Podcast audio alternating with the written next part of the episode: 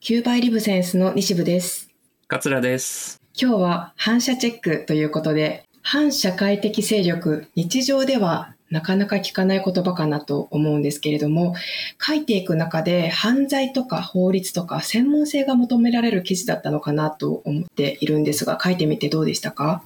あんまりそういう意識はなかったですね。まうんあ、あの、普通に一企業の中で様々な企業が行っていることですし、えーまあ特にこう、これが決まった法律とかがあるわけではないので、まあ企業の日常的な活動を、おまあ、調べて書くということで考えてました。うん。全部でこれ5000文字ぐらいあるのかな？結構長い記事だったのかなと思うんですけれどそうですね。それぐらいだも、と思います。はい。書き上げるのにはどれぐらいかかったんですか？でも結構バーッと一気に書き上げたので、初稿を書き上げるのに2日、まあ2日というか僕夜に書くので2夜。ですよね。うん。で、その後遂行でまた2日っていうぐらいですかね。うんいつもそれぐらいでバーッと書いちゃいます？が多いですかね。まあちょっともちろん記事によりますけど、結構一気に書き上げる方が多い気がしますね。へえ。内容も内容なので、うん。考えながら書くことが多いのかなと思うんですけれども、なんかどういうふうに情報収集から書き上げまでやってるんですか？あ、でも書きながらだから調べてますね。反射の定義って何だろうと言って、あの、警視庁の調べたりとかしてると思いますね。あの調べていく中で書きたいことが変わることもありますよね。ありますあります。そういう時ってどうしてます？もなので、まあ、事前に逆に構成あんまりしてないので、う、うん。あの、その差し掛かった時に書きたいことを書いていくっていう感じで、ただまあうん。もちろんなんとなく大きなプロットは頭の中にあって、うんで、書いていきますね。なるほど。それで言うと、この記事の場合は、どんなことを中心に構成したんでしょでもこの記事はそういう意味では割と最初の狙い通りで、う、うんうんやっぱり反射チェックって本当にこう理想的な動作をしているのか、はいえーつまり現在反社会的勢力の人を防いで、そうじゃない人はきちんと通す。えー間違った人をストップさせないっていうことが実現できているのかっていうことが焦点ですね。うーん。桂さんは結構、ピアレビューの後にガラッと書き換えることも多いのかなと思うんですけれども、はいなんかその自分が書いたものに対するこだわりがいい意味でないんですうかね。ん。そうですね。まあ結構捨てますね。捨てるし、まあうんうんバーッと書き足すこともありますし、書くもの、読むものというか、まあ読みとか切ってセットで、えーなんかこう書き手と読み手の共同作業が読書だと思うので、はい。まあそういう意味では最初のピアレビューって最初の読者ですよね。はいまあ編集部の皆さんにこう見ていただいて意見をもらって、で、そこで、えーまあちゃんとしたコミュニケーションが行われているかどうかっていうのはすごく気にしてますね。うーん、なるほど。それで言うと、なんて言うんでしょう。ピントの焦点を書き手にするか、読み手に合わせるかの、このピントの切り替えみたいなのがすごいうまいのかななんて想像してるんですけど。あだからそう、それで言うとあんまり作品とか思ってないんですよね、僕あは。ー会話に近いと思っていて、うんうんやっぱりその会話が成立しないとダメだなと思ってるので、うんうんうん。その、間にあるものですよね。書き手と読み手の間に何が生まれてくるか、えーそのテキストっていうものを土壌にして、うんどういうコミュニケーションが発生するかっていうようなイメージ。なるほど。例えば、桂さんが私とか他の人にアドバイス、レビューをするときも、なんかここは自分の書きたいことを信じていいよみたいなうん。スタンスを取ることもあるじゃないですか。その違いって何なんだろうなって。無理に書いてるなっていうのって、でもわかりますよね。無理に書いてるっていうのは、うんとひねり出してるっていうこともそうなんだけれども、はい。急に硬くなったりとかう、んうんうん。えっ、と、なんかこう、紋切りな言葉がバーッと並ぶとか、うん。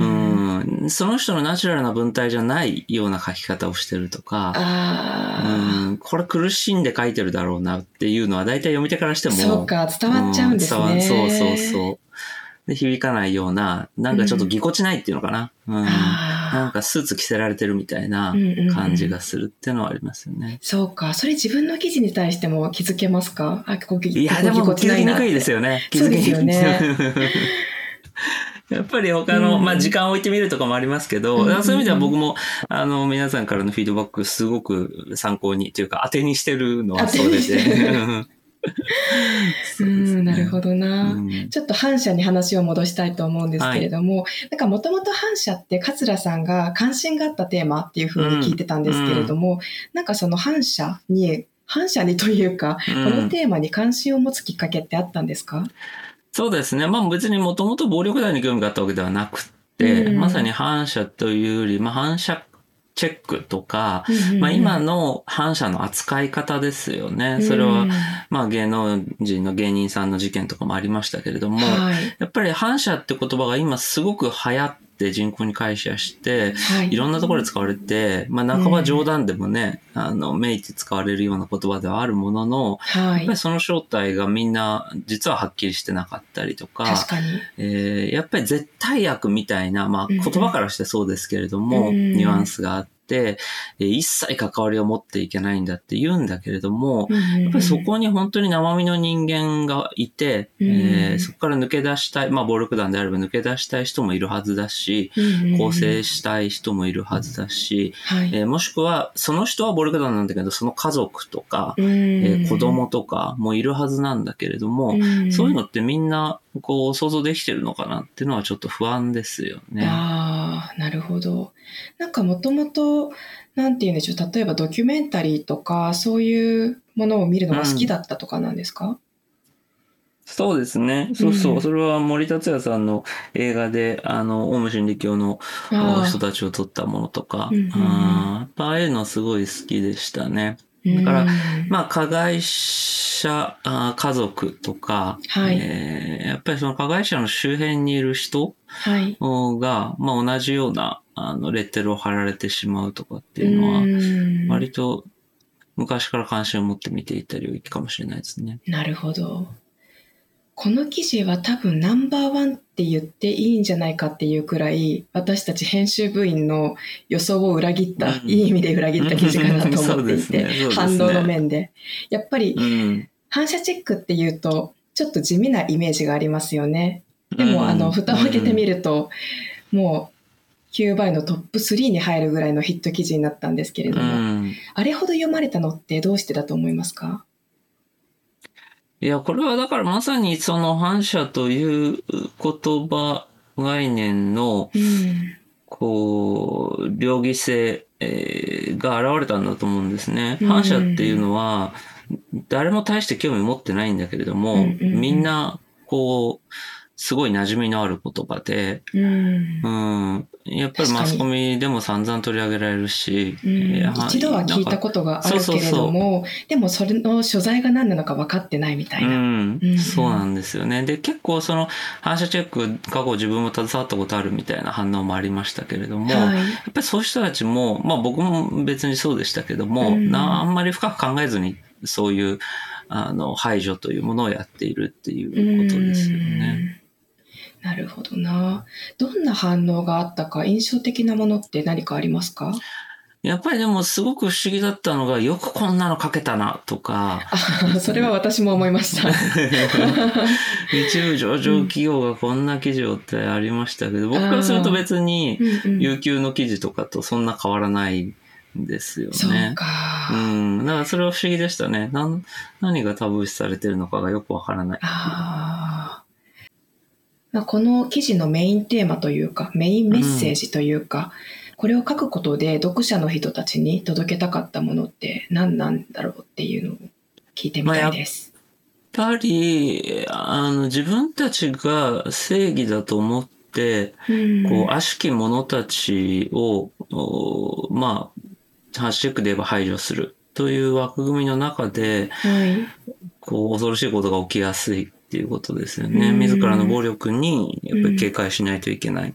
はい。えーやっぱりね、そういうことって僕らはあなんとなくしよく聞く正義が一番怖いんだとか、うんうんうんうん絶対悪に対するこうね、振る舞いこそ気をつけるべきだみたいなことをうんよく言うんだけれども、僕はやっぱりそう、反射チェックなんかその最たるものだと思うんですよね。はい。うん。なので、そういうことにやっぱり光を当てて、えー、たのがまああの記事だと思いますし、はい。うん、やっぱりそういうところに僕たちは自分自身に対して警戒しなきゃいけないなっていうのは思いますね。うん。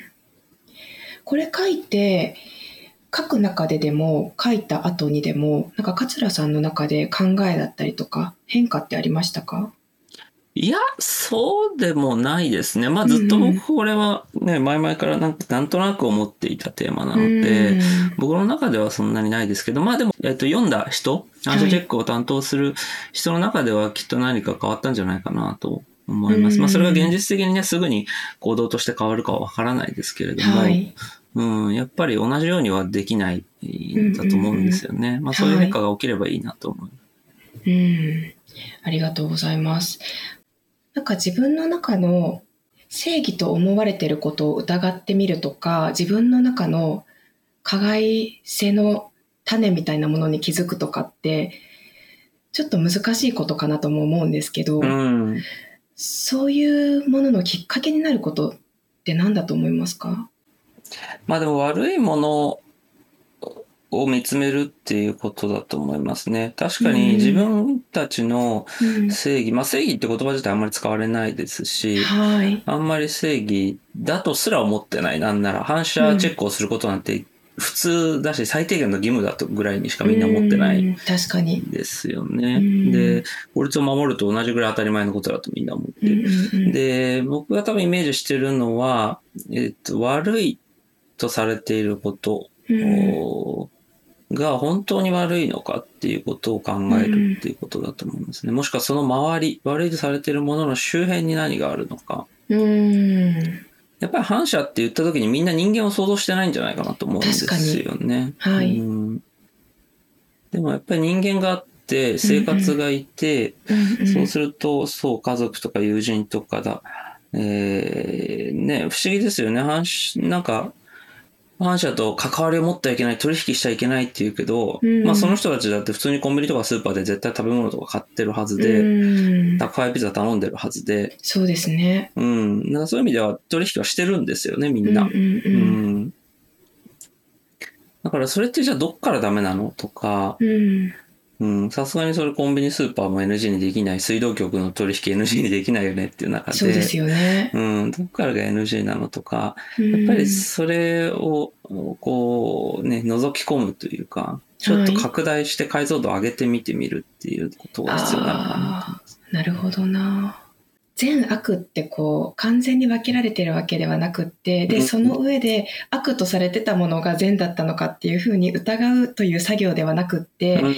なんかその習慣の中で勝手に決められているもうなんかそこに善悪を判断する問いかけのようなものも不在な状態で決めつけていたものをこう掘り起こすきっかけになった記事なのかなと思いました。